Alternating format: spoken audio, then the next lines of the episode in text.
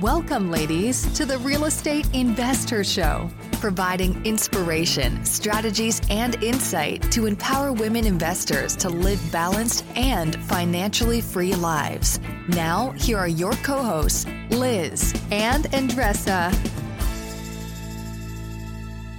When Beka's third daughter was born in 2013, she made the bold move to spend less time traveling and more time at home. After she bought her first rehab, which was a hoarder house, she was hooked. In her first year, she flipped three houses. Her second year, she flipped six. And now she's on track to flip 15 and wholesale over 50 deals. On today's episode, we cover a lot with Beka, including how to get over the fear of your first flip, how to structure partnerships, how to effectively scale your business, and the best apps to create a work life balance. When you need mealtime inspiration, it's worth shopping Kroger, where you'll find over 30,000 mouthwatering choices that excite your inner foodie. And no matter what tasty choice you make, you'll enjoy our everyday low prices, plus extra ways to save, like digital coupons worth over $600 each week. You can also save up to $1 off per gallon at the pump with fuel points. More savings and more inspiring flavors make shopping Kroger worth it every time. Kroger, fresh for everyone. Fuel restrictions apply. Another day is here, and you're ready for it. What to wear? Check. Breakfast, lunch, and dinner? Check. Planning for what's next and how to save for it? That's where Bank of America can help. For your financial to-dos, Bank of America has experts ready to help get you closer to your goals. Get started at one of our local financial centers or 24-7 in our mobile banking app. Find a location near you at bankofamerica.com slash talk to us. What would you like the power to do? Mobile banking requires downloading the app and is only available for select devices. Message and data rates may apply. Bank of America and a member FDIC. Welcome back, ladies, to the Real Estate InvestHER Show. This is Liz. And this is Andresa. Super excited to have you back on our show for this week. Hi, Beka. How are you? Hey, I'm great. Thanks for having me. Yeah, we're, we're looking forward to jumping into Beka's story and all the wonderful things she's going to share with us today. But before we do so, we just want to thank all the ladies for being on uh, as listeners and just supporters, and just really excited about this growing investor community of just rock star ladies making things happen in real estate and, and in their lives. So that's very cool. But Andresa, what's happening for you as we as we jump in today's episode? You know what? I was thinking other day about like back in the day, I was very proud to, you know, say I am a perfectionist super proud, like super proud. That's who I am. And I thought that that was actually like not like my weaknesses. That was, I saw that as a strength. And then, you know, as you go in real estate, you, you figure it out that that, that doesn't serve you. you. It just, it just will hold you back to that illusion that, that such a thing exists. Mm-hmm. And so it doesn't mean that you're going to do a a, a bad job or cut corners. That's not the point. But you've got to focus on the bigger picture or even in in in real estate in the podcast that we are doing the community that we are doing different ladies are messaging me privately and sharing their struggles and everything and i encourage them share w- within the community and their concern is but i'm not really ready. How about if I say something wrong? I was like, listen, English is not my first language. You know how many grammar mistakes I make during the podcast? Tons. When I listen to myself, I was like, oh my gosh. So, but regardless of that, regardless of how I speak, how I write, how I, the focus is on getting things done and connecting with our values and focusing on our goals. So that's what I wanted to share. Like, I'm not a perfectionist anymore. I heard it once perfectly put, and I think about this when I get in that space. Focus on your progress, not your perfection. You know, so just yeah. focus on making progress, not on the doing it perfectly. Yeah. So, so yeah. good stuff. So we'll, we'll keep that as a theme for today. But there we um, go. Um, so beka welcome again uh, you know just super excited to have you with us and all the ladies listening so as we, we like to kind of kick things off and, and jump into this conversation tell us tell us a little bit about how you came to be getting involved obviously in flipping and in real estate and just you know share a little bit about your story and what you know really compelled you to get into this business because there's a lot of reasons we all get in but what compelled you in particular Sure. Uh, well, I'm excited because this is like lady centric, so I feel like this will resonate with a lot of people. Um, before I did real estate investing, I was a mechanical engineer, and um, I worked on projects that were all over the US. So it was a lot of travel involved and leading those projects. And I was eight months pregnant with my third daughter, and I have three daughters. They're all two and a half years apart. So I was eight months pregnant with two small children, and I traveled like six out of eight weeks in my third trimester at the beginning of my third trimester. And I was like, I love my job, but I was like, I cannot do this. it's just crushing me. Um, and it was kind of typical corporate world where you were expected to work, you know, 60, 70 hours a week. Um, and so when I went on maternity leave, my husband and I had always talked about flipping a house. And I was like, you want to flip a house part time, but we already have three kids. So it's like we have full time jobs and full time jobs. And you want to add another job. and uh, so when I got when I went on maternity leave, I said, "How about um, I I try this house flipping thing? I don't want to go back to work. I'd like to be able to spend more time with my kids." And that's that's how it started. I got my first house. I called it the Cat Pee Hoarder House. Beautiful. Uh, it sounds very interesting. Smells like money. yes. Yes. Every time I go to a house that smells like cat pee, I was like, this smells money. Very big time. like, like the smell. I like yeah. that. Cat Pee equals money. I like that. That's a yeah. new way of yeah. thinking about it. Mold, mold as well. I look spider webs. so tell us about that. So so here you are, never flipped a house. You're coming from I would imagine, you know, as a mechanical engineer, you, you got an analytical mind, I would imagine, mm-hmm. you know, yeah. totally assumption, but I would imagine. So you're going in, analyzing this thing, and you see, you smell, excuse me, cat pee. You see the hoard, you know, the hoard, all the stuff that a hoarder would have. So walk us through that experience. How'd you get the deal? How'd you find it? How'd you begin? Just all those kind of beginning steps would be great to hear. Well, first off, I was terrified right? I think the more analytical you are, the more likely you are to get analysis paralysis. So, um, but I'm also like, uh, you know, sometimes I'll jump off a cliff and build the plane on the way down. So, literally, literally, yeah. And um, I did the things that most people do when they're getting in, right? I was listening to Bigger Pockets and all kinds of podcasts and reading all everything I get my hands on. Um, the Flipping Junkie blog, uh, really resonated with me because he details like I think 36 weeks of just him analyzing deals because Danny Johnson is also a uh, engineer. We're going to have so, Melissa, actually, her um, his wife, on our show coming up soon. So too, oh, so we're oh, excited. She's the best. Yeah, yes. yeah, yeah. We're excited. Um, and so I I made the decision to go to a local REIA, and I was too scared to go by myself. So my neighbor was in between jobs at the time, and she, I said to her, I said, "Hey, will you come with me to this meeting? I'm a little scared. Man, Matt, my husband's gonna stay home with the kids." She was like, "Yeah, sure." So as we're driving to the meeting, she's like, "Tell me a little bit about this real estate investing." I'm telling her about it. We go to the meeting, and on the way back, she's like, "Would you consider partnering? Like, I think I could do this too." And I was like, "That would be perfect." Like to me, that is kind of the best way to get over that fear is to find someone else to share it with. Cut the fear in half. You hold exactly. half of it, and I hold half of it. There yeah. you go. You hold half, I hold half. So, um, and we ended up, it, it, was a great partnership because I was super analytical and um, very organized, like logistics wise, but she would just go out and do stuff. So, if I would say, here, we both were looking for properties, we both go look at them, and if we found something that seemed like a fit, um, one either one of us or both of us would go and she actually found this one on Craigslist. It was like $49,000. Uh, I think the guy had bought it at a tax sale. She went to see it. She's like, it's disgusting, but the price is right. It'll sell for like 120.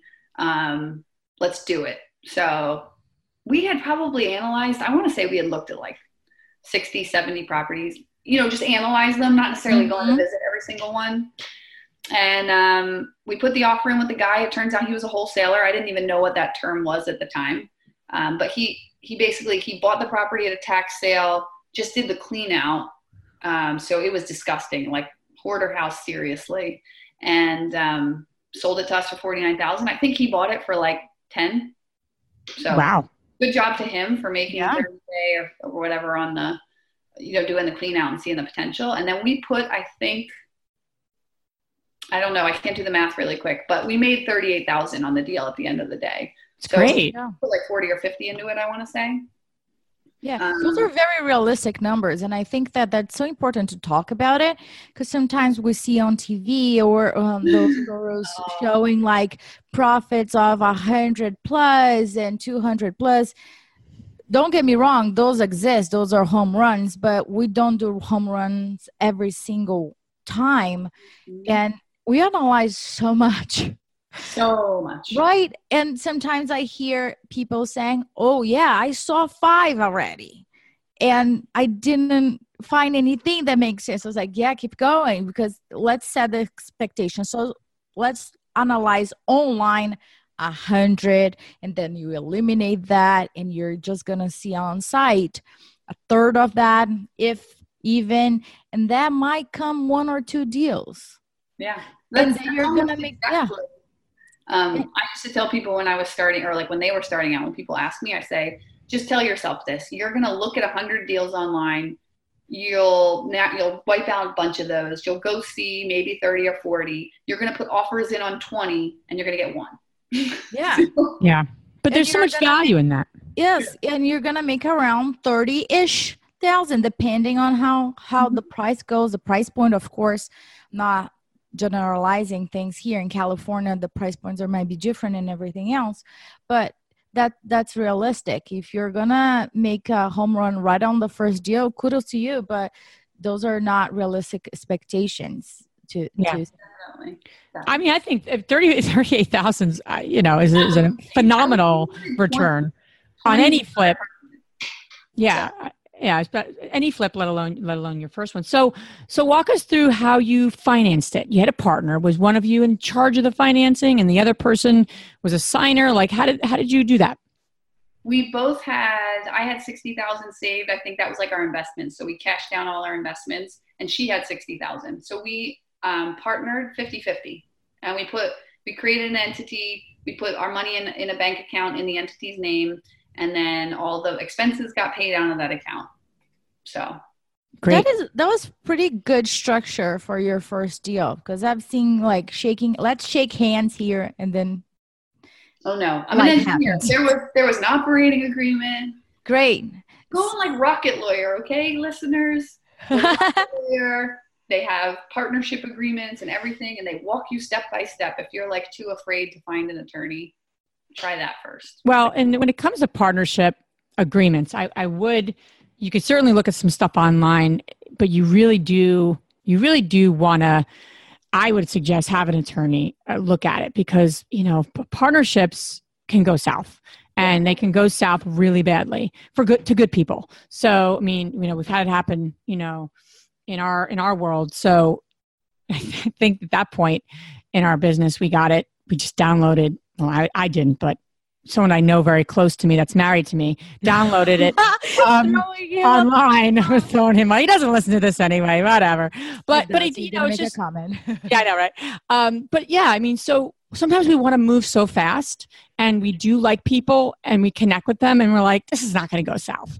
But you have to really, really not expected to go bad because that's not the right positive attitude but you just have to be protecting yourself and put those mm-hmm. guardrails in. So you did it great beka. You really did it the right way and i think a lot of people don't and those sometimes are the ones that just things don't go right and you start you're looking at this operating agreement and you know we've had our, our attorney look at certain things and like who put this together for you, you know, so i just i think it's really intimidating to people getting started the sure but I do think you made a really good point of sit down with your partner and say, what's the worst thing that could happen? Yes. How are we going to handle that? Because we had talked about, we both put 60,000 in and we said, well, what if we spend more than that? And right. said, well, then we're going to both have to put in equal amounts more to the bank account. Or if one person puts in more money, we're going to prorate the ownership of the business entity. Um, that way, say, you know, we got to the end of the project and we needed another 15 or 20 grand and they didn't have the money, then then the person who puts more money in gets rewarded on the profit. If you take a loss, then you're screwed.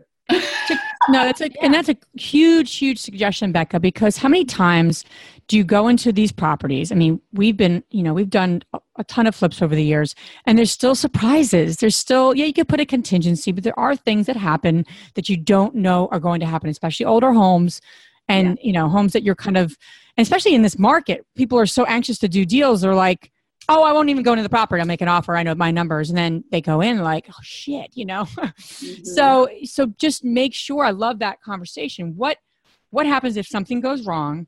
What if we have to put more money in? Because all those things are super realistic. They're not just, they happen occasionally. They happen. They happen often. Mm-hmm. So and, one uh, time, I'm sorry. Go ahead, Beka. I was just gonna say, like, I was just thinking, it reminded me of a guy I know who's in a rental partnership, and they're 50 50 in it um, but the properties aren't doing well. And it's been like five years. He's still been putting money in, and his partner's just been absent. Wow. But the partner's still a 50 50 owner, and he yep. wants to sell the properties to just because he's the one who has to keep bleeding. Of course. The other guy won't agree to the sales price because he wants more for it. Wow. So again, like if, if this guy was getting prorated ownership based on the money he was putting in, then he would have a majority stake right now and he could unilaterally make that decision of selling the properties. So. It's huge. That is that is great. Another another time um, one of our partners said, you know, we don't need this agreement with the, you know, what can happen wrong because you know me, I know you. We've have done deals before. Um, I have integrity, so do you. And then I said, here's the point. How about if you died?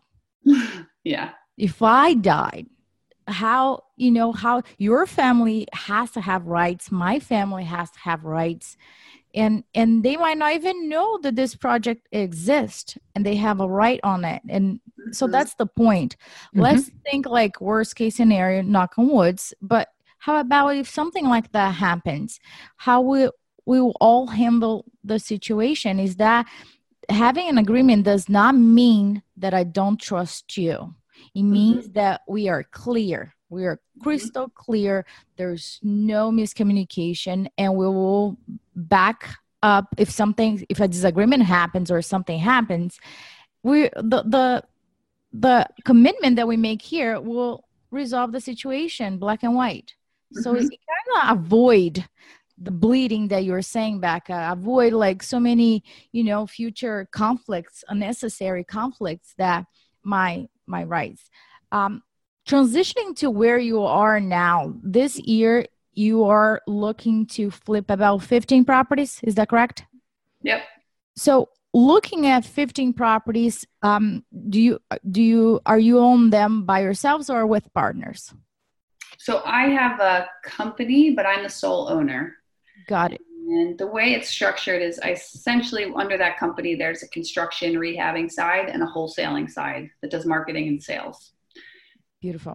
On pace, I think we'll probably do a total of maybe 70 deals. I mean, we got quite a few wholesales going this year. Um, the way it works is I have a team of five on the wholesale side, and I have a construction crew of four.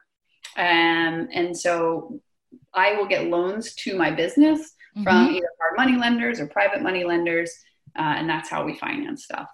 Beautiful. And how were you able to scale? Because one, when, once we are talking like two, three deals, sometimes people call me and say, "What's the lockbox of one, two, three Main Street?" I was like, "I have no idea. Let me look at my Slack or whatever." But what systems did you put in place that allow you to scale the business to up to this point? Um, hiring someone, probably the hardest, scariest thing was my first hire, but it was just a runner. It was when I had like three or four rehabs going, exactly what you were saying, or like contractor A needs to be met at this property and contractor B needs to be met over there. And um, the first thing I did was hire an assistant to just, I, I called her my runner. Like, okay. put this lockbox on this property, meet this contractor, put a sign in the yard, which freed me up mentally to do this was before I started marketing and wholesaling. So I was spending all basically all my brain power trying to find the next deal. And I'm sure you can relate to that. Absolutely. Um, so that was the first thing was hiring someone. And the way I looked at it was if I wanted my goal was to do a flip a month. And so I would be selling a flip a month theoretically uh, on average. And if I was looking to make a minimum of $20,000 profit, my runner, I paid her $20 an hour for 20 hours a week. So that was $400 a week. Over the course of a month, you're looking at like 1,600 to $2,000. So I, I just kind of did the math of if I get a ton of my time back and instead I make $18,000 instead of 20, is that worth it? Oh yeah. Absolutely.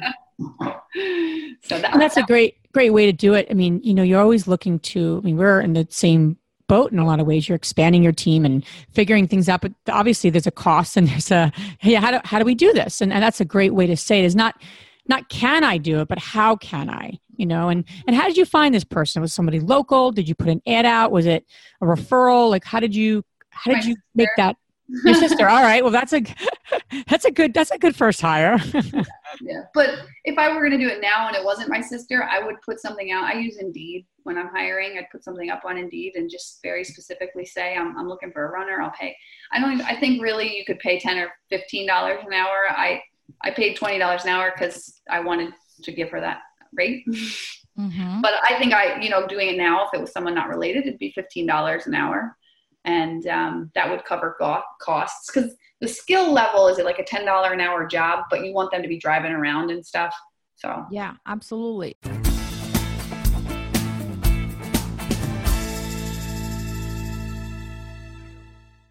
And you recently um, started your own uh, construction business, right? With the three, three January. people. Okay, um, that is something that we all think about because one of our biggest struggles is finding a reliable general contractor. Tell me about how did you make that decision about quote unquote starting a new venture? Yeah. It's something that I would caution people not to do too soon in their game. Like, make sure you have the consistent job availability.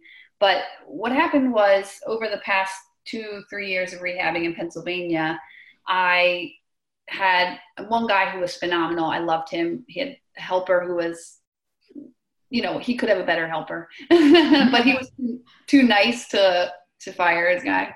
And so I was like, man, if I could just get this guy and I gave him a better helper, a more effective helper, we could do even better.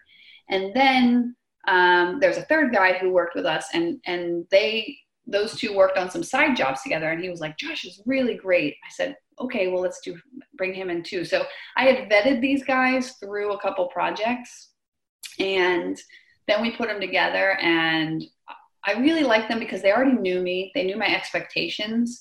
Um, I can they have a brain like they'll think things through they won't you know like sometimes you hire a contractor and you're like that needs drywall and we're doing plumbing and electrical work and they drywall before the plumbing and the electrical work get done Yeah, I do.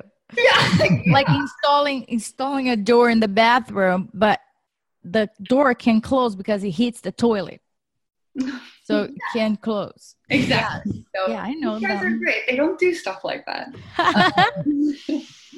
So but for me the big stress is number one you have to pay them every week. So whereas with contractors that you hire out and they say it's going to be $10000 to do this job for my guys if they say yeah we think it's going to be 10000 because it's going to be three weeks or whatever if it takes them four weeks my job cost goes up Yep. so there's no none of that being able to hold somebody's feet to the fire with labor costs the second thing is workman's comp and general liability Right. are astronomical. So I think we spend twenty thousand dollars a year just in those two things. So Wow. And what are the advantages? So, like flipping the coin on the other side, where are the advantages that you see about being your own general contractor? um, it's a crew I know whose quality I know, and um, they're always available for me. Um, and I know the, the quality level, Mhm. but more importantly like the more we work together the better we get at estimating costs and timelines. Like i was so excited because today i was sitting with my assistant running the numbers on a project we just finished. We had said it was going to be a three week rehab um, and our budget was going to be $30000 and we were able to save on materials and we got it in under just under three weeks like 2.8 crew weeks uh, so it was our first project where we have been under budget and on time there you go. No, it, it- you you got to celebrate those things. those are. It's hard to get those Yeah. both like Absolutely. under budget and on time. It's not easy. Yeah. Totally. Usually, occasionally we'll hit on budget and on time or just like slightly over. Mhm. Um, but this is the first time where we've been, we were significantly under budget. I think we're at like 25,000 as opposed to 30. So How do you keep uh, how do you keep your team on schedule? that is a great question. clear clear communication with them realistic expectations um, i sit down and I, I go through in my head like for example this project um, it needed paint and it was like 1600 square feet and i just thought in my head how long would i expect a paint crew to take probably about three or four days um, some light exterior paint. So like trim work and shutters. Okay paints a week. And then um, kitchen and bathroom installs another week.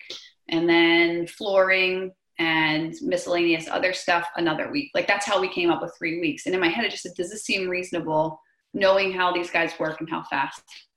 So and we were right. Awesome. Great. I love that. What type of app or software do you use to communicate with them? we uh, our game changer this year has been that we have moved into asana Okay. asana has a slack integration which we we're currently using voxer it's like a walkie-talkie app to communicate in our team but uh, i've been threatening to switch over to slack for months i just haven't made it a priority um, because slack will what happens in asana is you create a, a project this is what i love about asana you can create a project template if you're a pre- premier user so we know when we put a property under contract, we need to do a walkthrough, create our scope, set up utilities, set up insurance, um, every property, right? And then we know for every contractor we have, we should be getting a W 9, a certificate of insurance, uh, a signed lien release, and um, scope of a signed contract, right? Mhm. every project we should get this from every contractor. So we can we created a template that every time we start a new rehab project it just copies and pastes this template and then we tweak it based on the project but all the meat of it is there. So and then even on the listing side you know the rehab might be different but on the listing side you got to get it cleaned you got to get it staged you have to have photos taken you have to sign the listing paperwork and then in the reply to inspections you have this. And so asana's been a game changer for us Awesome. Yeah, that's really neat. So, and and your everyone on your team utilizes it. Is that is that is that correct? I, I have a project management assistant, so she basically handles all the admin back end. Um, and then the, the lead of my crew, he's also in it. So he so we can show him where he's going. And if things come up, we can just add tasks like, hey, you need to put a handrail up, smoke detectors, fix this window at this project. And we assign those tasks to him. Every task gets a person and a due date assigned to it. And then you That's can sort by beautiful. That that sounds like music to my ears. Oh, Yeah. love. I love that. in terms of, in terms of like work balance, um, you mentioned that you do a couple of things in order to maintain your sanity. You mentioned that you turn off your phone, you Mhm. use Google Pause and Boomerang. Mhm. Talk more about those three things. Okay, so I love leveraging technology to be organized because I love Mhm. organization. I would say, like full transparency, these past four weeks, we've been in a, a bit of a shift inside my business. So I have not been great with the work life balance, um, but I'm getting back to it. And before that, I was really on a good pace. But Boomerang is an add in for Gmail that allows you to push things to come back into your inbox later. So I sat down and I said, it's it's unrealistic of me. Like i don't want to be thinking about my private lenders every day of the week. Like where's this loan at and where's that? So why don't i just say thursday morning is going to be the day i deal with financing? And so then anytime somebody sends me an email related to loans or lending or financing i boomerang it to come in thursday morning. So that was the first piece was was scheduling my week so that i focused on certain topics for a couple hours you know whether it's finances or just admin or team meetings because I like to do one on one meetings. And then having the appropriate emails come in on that day. The second thing is pause, which I just discovered recently and I wish I had before. You know when you like sit down to get through your email and as you're you're in your email you're getting like 15 more and then you get distracted by those and then Yep. it's like somebody pouring water into a bucket with a leaking bucket to me. um, pause is another add-in for Gmail where you can set your emails to only come into your inbox a couple times a day and you pick it. So like I have mine come in at 6 a.m. Um, and then at 10 a.m. because usually first thing in the morning I'll set set aside an hour to clear out emails. And that way I'm just working with a finite number and I don't feel like I'm losing. And then at 10 I'll get another batch in and then I'll I'll have I'll set aside some block of time usually while I'm eating lunch. And then at 2 and maybe at 4 and then at like 9 p.m. So a couple times a day my inbox will refill. Um, what was the third thing? Turning off your cell phone? Oh yeah. That's hard. I have three small kids and they they do the thing like, mommy, put your phone down. Mommy and so it makes me so guilty. I can't turn my brain off, but I found for a while I tried muting my phone, I tried putting it in my bedroom, and for some reason I just randomly find myself in my bedroom staring at my phone. It's like I don't even know how I got there. So it's like an addict. You're like, I don't even know how I walk upstairs and how I'm holding my phone. Oh, I, I hear you.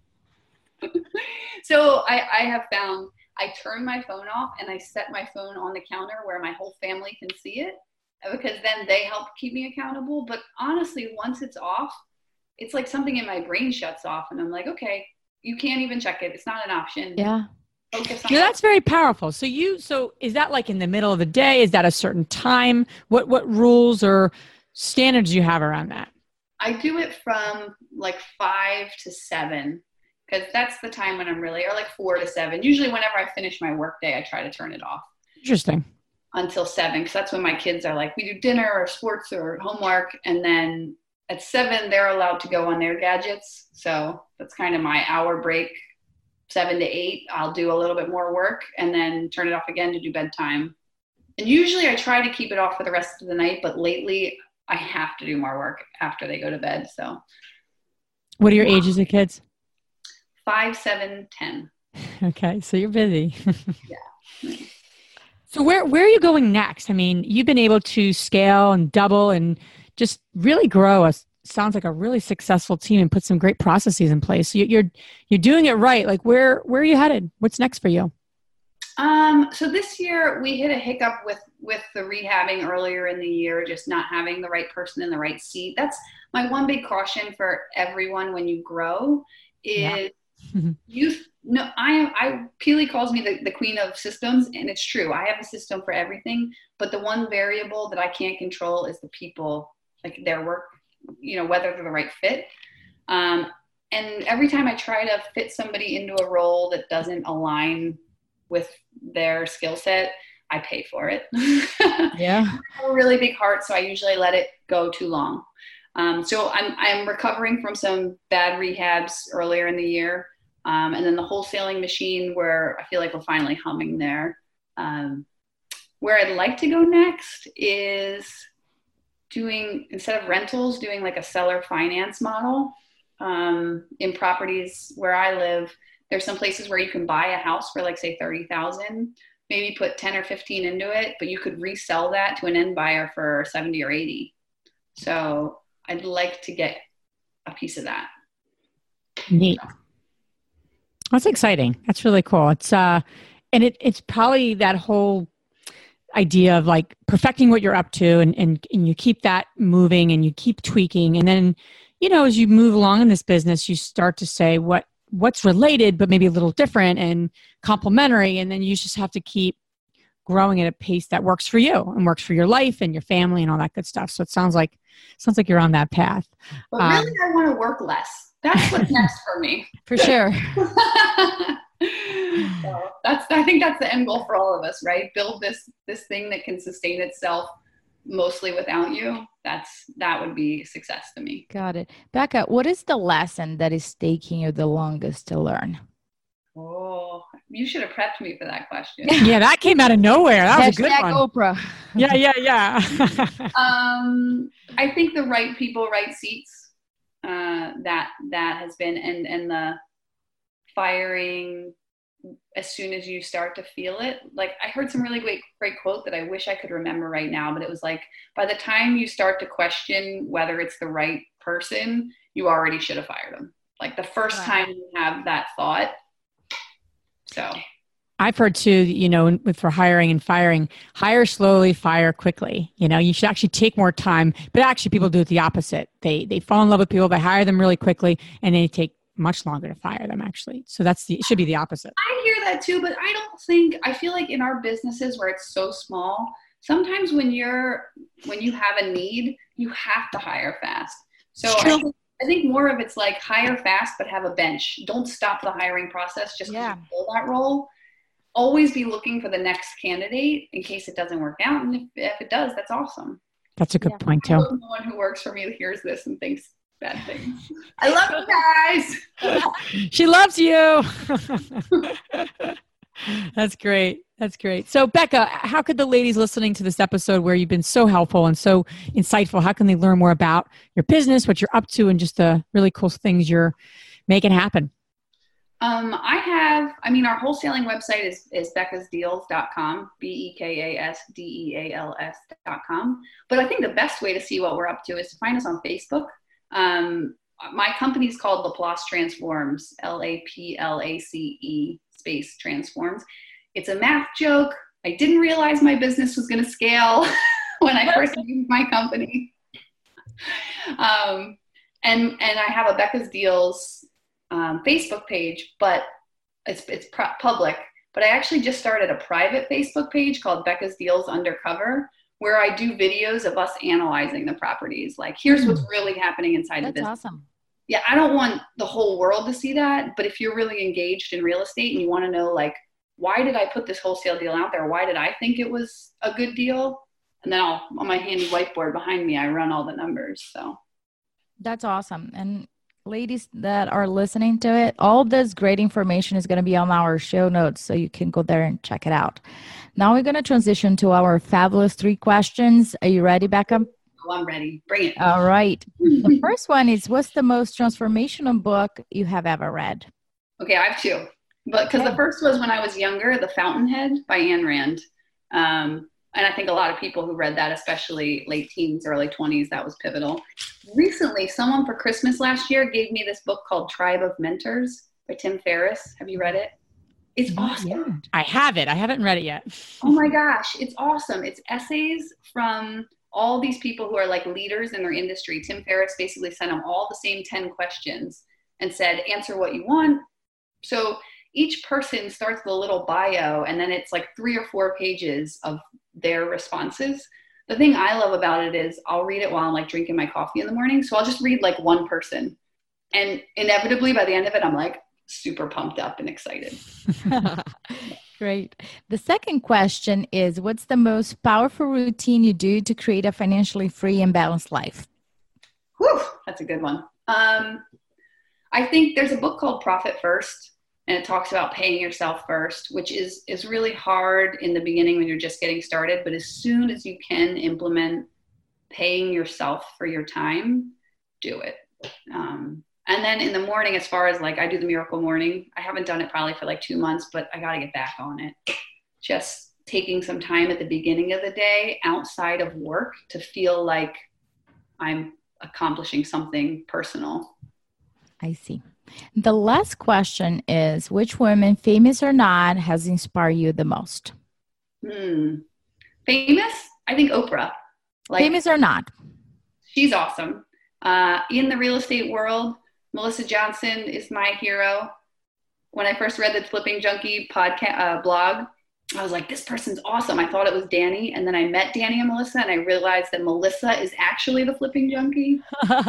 Awesome. Well, Beka, thank you so much for uh, being on our show and adding all your great insight and, and tips and tricks and just uh, and, and inspiring the ladies listening and you know just being able to get into this business and with three little ones and make it work and grow it is just absolutely inspiring so so thanks for being on our show thanks for being who you are and thanks for just you know you know being more another rock star lady in this business awesome. Thanks for having me, guys. Thank you, Beka. Bye. Bye. If you enjoyed this podcast and want to receive updates on our next interviews, go to our website, therealestateinvestHER.com. There, you can subscribe to our show, become part of our investor community, and get updates on upcoming episodes. If you like our show, please share it with other women who would benefit. And don't forget to leave us a rating on iTunes. We'd really appreciate it. And as always, we encourage you to take one action as a result of today's show and put it into motion so you can live both a financially free and balanced life. Thanks for spending time with us. Ciao.